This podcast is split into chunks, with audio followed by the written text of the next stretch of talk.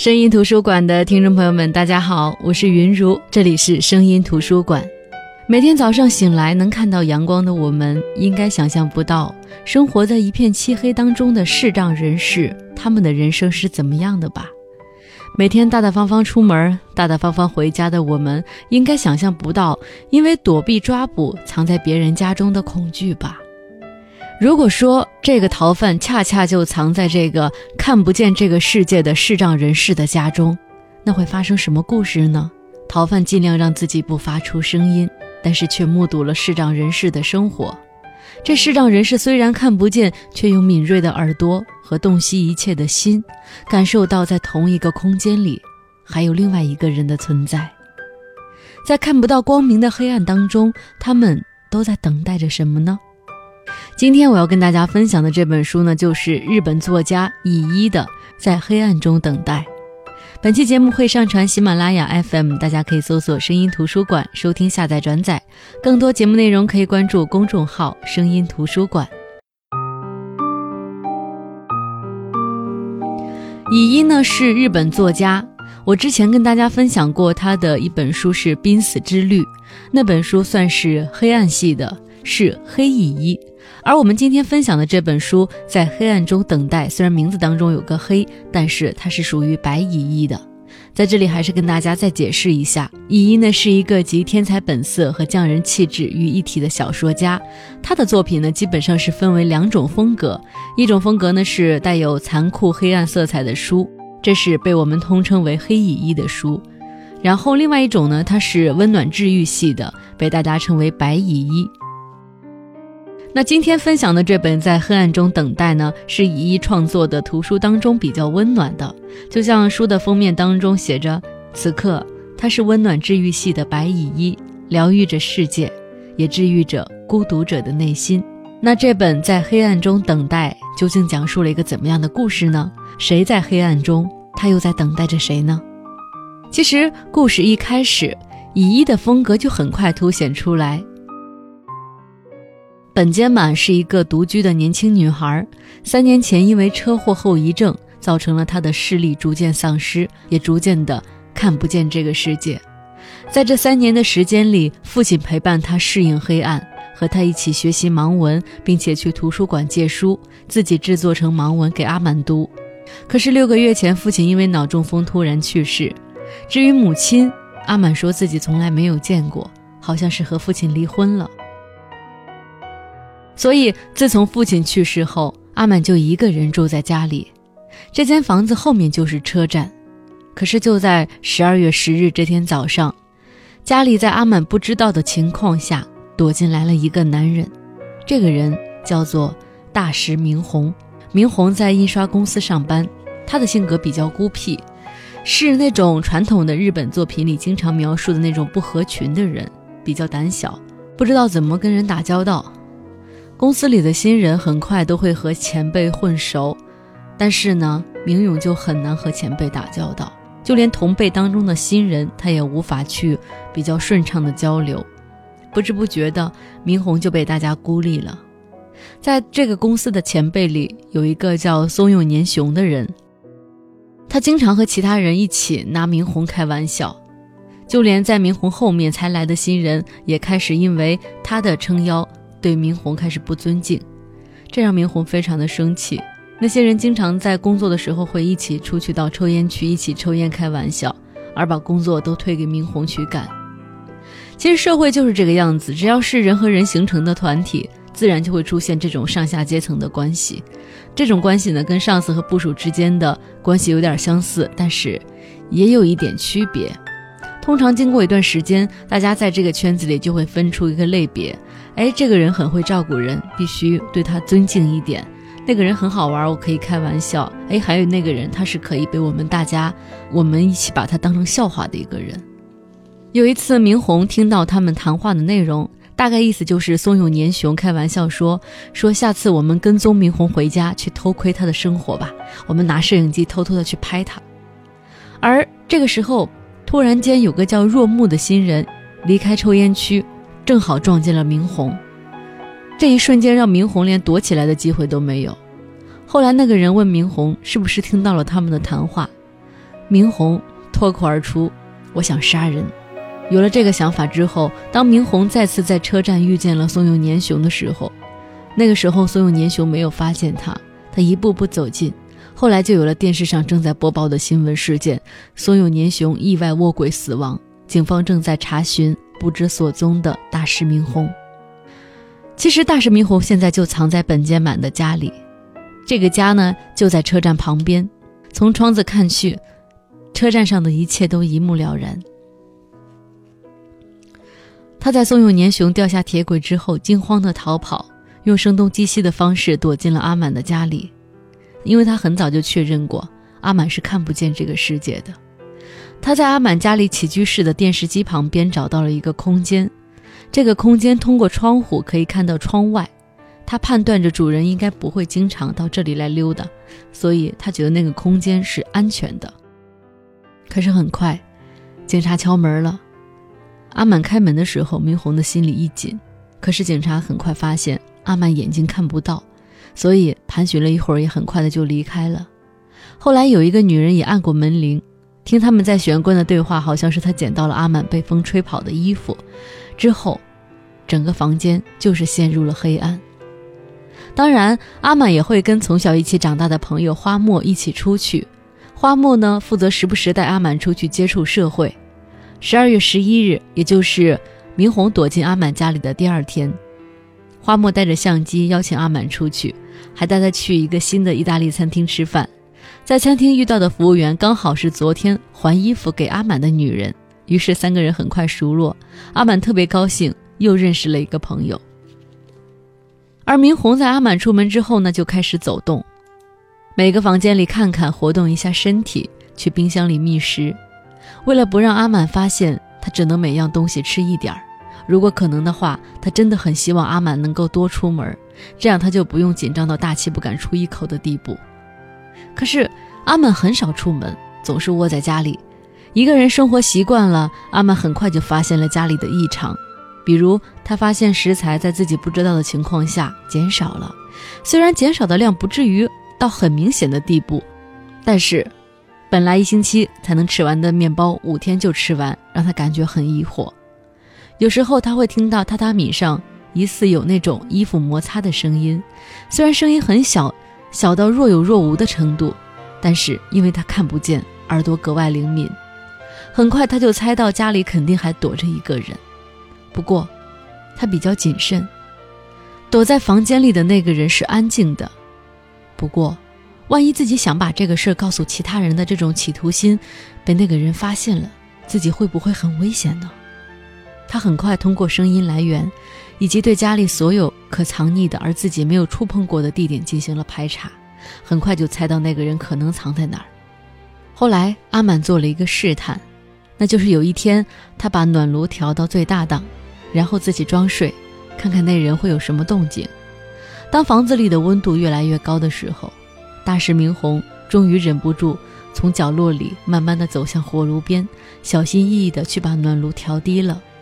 大师明红抓住刻度盘慢慢转动，高高蹿起的火焰立马变小。正当明红松了一口气的时候，阿满突然睁开了眼睛，明红立刻把手缩回来。他当时心中就想着一句话：终于被带到了。这应该是高度紧张之后的一种，就是。松了一口气的释放。阿满通过这个测试知道，最起码藏在家里的这个人是一个心眼不坏的人。而最近电视的一则新闻，以及前两天警察来访的事情，让他很快就把这些细节和藏在家里的这个人联系起来。如果没猜错的话，这个人应该叫做大师明红吧？但是他想不通，这个杀人犯为什么要躲在他家里呢？他如果不想去自首的话，应该会选择逃得远远的吧。想了很久，阿满决定把这件事告诉花墨，但是一定要出去说，不然在家里说的话会被明红听到。对，阿满就这么打算。接下来发生的一件事，让明红和阿满都确确实实的知道了彼此的存在和彼此的猜疑。阿满在厨房拿东西，站在椅子上去拿架子上的盘子。明红眼看着那个椅子的晃动，他很紧张，时刻做好了冲过去保护阿满的准备。虽然他并不知道自己为什么要这么做。就像我们想到的那样，椅子果然倒了，阿满摔在地上，架子上的东西落下来，有的砸到阿满身上，有的砸到地上碎了。正当阿满庆幸那个大砂锅没有砸下来，如果砸下来自己必死无疑，因为那个分量特别重。但是，在打扫的过程当中，他在桌子上摸到了那个砂锅。诶，很奇怪，难道砂锅刚刚掉在桌子上了吗？可是并没有任何声音呢。如果砂锅掉下来，应该会落到自己身上才对吧？想来想去，只有一个可能，就是有人在半空当中接到了砂锅，然后把它放在了桌子上。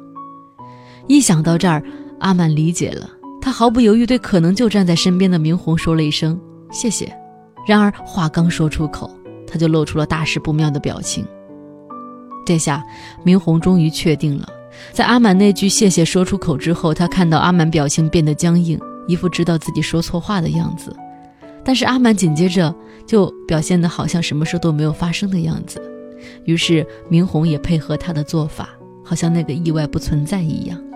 大师明红知道阿满知道自己的存在，也不好再装的好像什么声音都不发出的感觉。他也会很小声的走动，可是就是不敢跟阿满讲话。就是那种好像得到了自己能够在这个房间里有节制的发出声音的权利似的。但是注意这个定语有节制，阿满也用行动回复他。他那天特意的做了两个人的炖菜，坐在那儿之后呢，他也没有像平常那样拿起筷子就吃。明红好像也知道阿满之所以迟迟不动筷子的原因，于是他小心翼翼地走到桌子边坐了下来。阿满听到声音。知道明红刚刚落座，就吃了起来。从那之后，几乎每顿饭阿满都会煮两份儿。阿满特别喜欢这种感觉。上次在这个房间里两个人一起吃饭，还是父亲健在的时候呢。明红经常想到一件事儿，他看着像植物一样生活的阿满，发现自己和阿满之间的距离感在一点点的减弱。明红开始反省自己之前的态度。阿满帮他准备的炖菜是温热的。轻轻地融化了他那颗对别人只抱着否定态度的心。以前自己身边有同事或者同学，各式各样的人，那么这些人现在都不在他身边，只有一个叫阿满的人。难道无视自己身边人的存在是没办法活下去的吗？阿满做的炖菜让明红满脑子只想着这件事儿。明红觉得好像自己已经不用再远离他人独自生活了。今后能否改变自己的生活方式呢？是否可以成为一个不逃避和他人接触、正正常常过日子的人呢？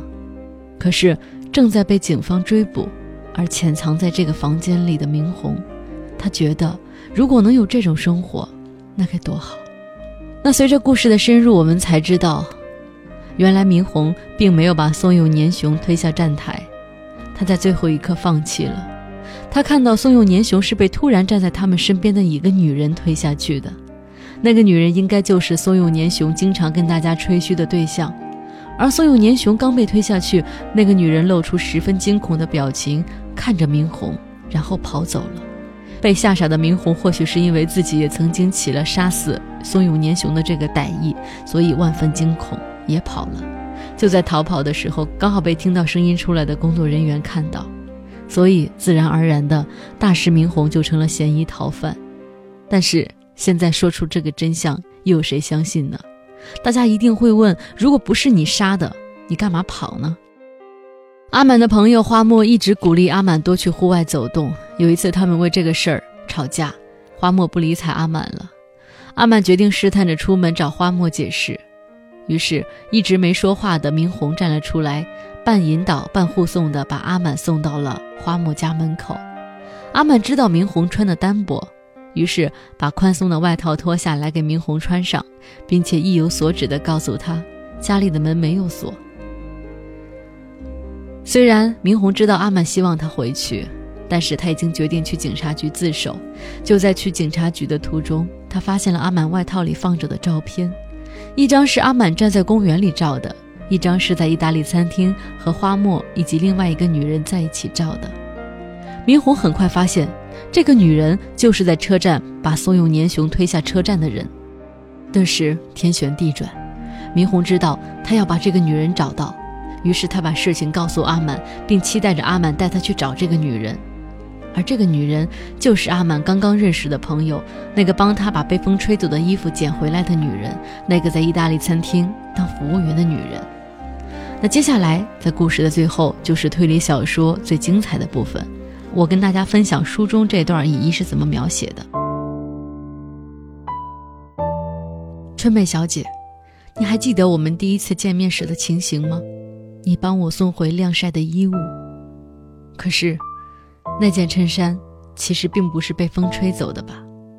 你需要找一个上门的借口，所以擅自拿下我晾晒的衣物。阿满站在窗口，窗户对面就是车站，从窗口可以看到车站的月台，所以他也明白了明红当时为什么去选择起居室这个窗户的旁边。但是从车站也一样能看到这里，也许正是因为春美看到了吧。那天早上，当他在车站的月台上把所有年雄推下去的那一瞬间，他可能看到了位于车站正面的这扇窗。你把他推下去之后，发现我就站在窗边，对不对？于是你以为自己的罪行被撞见了。阿满想，后来肯定是春美从电视新闻当中得知，有一个男人取代他，被当成了犯人追捕。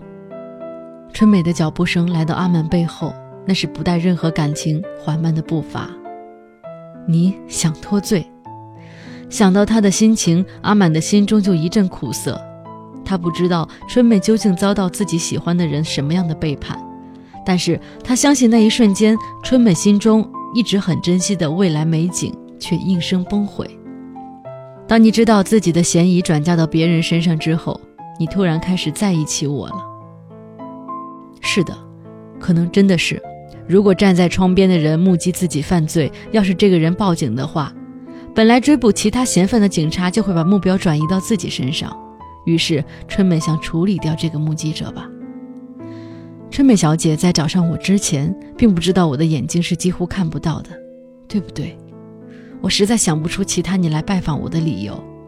当时你打算杀掉身为目击者的我。这个时候，阿满一回头，就感受到春美在黑暗当中活动的气息，冰冷的东西缠上他的脖子，那是春美的手，用力地勒紧他脖子，受到压迫而没办法呼吸。就在阿满即将失去意识的时候，他听到花木开朗的声音说：“我回来了。”很快，春美去警察局认罪了，大师明宏也洗清了自己的嫌疑。在整个事件结束之后的一星期。可是四周的人仍然用责备的眼光看待明宏，他们会觉得一个有良知的人绝不能从命案现场逃走，还消失了两个星期，更何况他当时目击到真正的犯人却没有去检发。公司的同事和公寓四周的住户都在以同样的方式在责怪他，所以他被房东赶出了公寓。那在故事的结尾呢？他去到了阿满的家中。其实这是一本推理小说，可是以一在这个故事里的叙述方式，他的这个推理的这种描述的细节，我想通过一期节目是没有办法跟大家具体展现出来的。我就先把这个故事的梗概跟大家说一下。其实和看过所有的日本文学类似的作品相似的是呢，你可能看到第十页，你都想不到这个故事究竟要干嘛，在讲些什么。不知道这是翻译的原因，还是受日本文化的影响，日本作家比其他地区的作家更容易絮叨。更容易啰嗦，但是仔细推敲，这种啰嗦并不是毫无意义的。他会把很多情绪、很多我们平常不在意的一些小细节放大。就比如说黑暗，我们在我们看来，黑暗就是一个很简单的词，就是一片黑，什么都看不见。可是黑暗的意义并不相同。就像这本书当中描写阿满心中的黑暗的时候，他说，阿满的双脚一踏到外头，整个身体就不自觉地萎缩起来。待在家中所感觉到的黑暗和外头感觉到的是不一样的。家中静谧的黑暗可以温暖的保护自己不受到外界的伤害，但是在外头感受到的幽黑却只会让人产生恐惧。所以，类似于这些很细节、很情绪化，就是特别到位的描写，我觉得是这本书里另外的一个特点。那么，和很多日本文学作品一样，车站呢也是这本书里的一个重要元素。比如说。这本书的事件的起因，那个车站，那个杀人的车站，它就是一个车站，而阿满的家就在车站的旁边。也就是说，其实整本书离不开的都是车站。为什么日本的文学这么喜欢车站呢？可能是因为车站代表的是离别、送别、物是人非的意象，它总会给人莫名的希望，同时呢，也会给人莫名的悲伤。所以，我希望大家在看这本书的时候，多注意一下他的心理活动的描写，这也是会给大家带来意外收获的一些部分。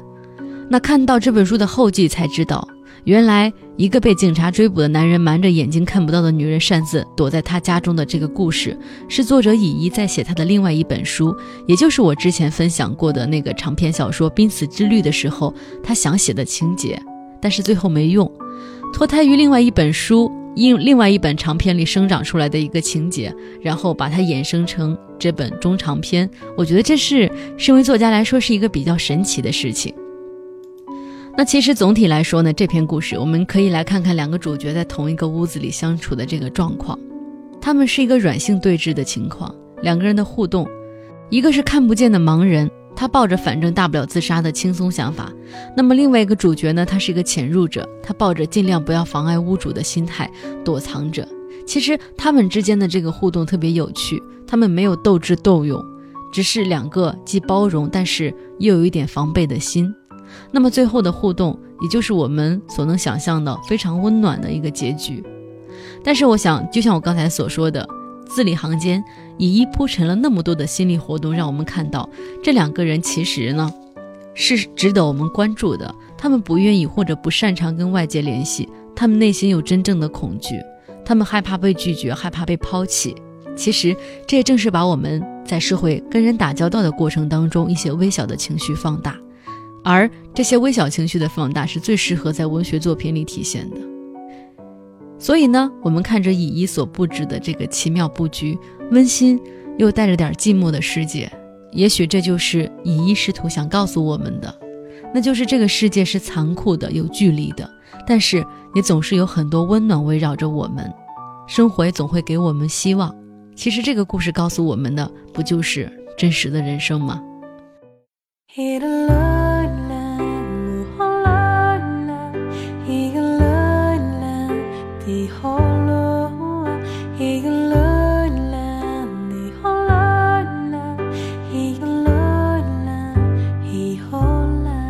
的，这就是今天声音图书馆的内容。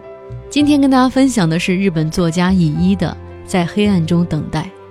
书中有件非常非常难得的、非常可贵的表达，那就是他字里行间以及这个故事本身所表达出来的绝对信任。人和人之间相处，即使我们彼此能看见、能看清对方，也常常会有误会发生。书中的阿满是个盲人，他看不见对方，但是。他对大石先生的充分信任，使得两个人在黑暗中终于等到了温暖。好的，我是云如，这里是声音图书馆。本期节目会上传喜马拉雅 FM，大家可以搜索“声音图书馆”收听、下载、转载。下周六周日晚上八点半到九点，我们继续分享好书。拜拜。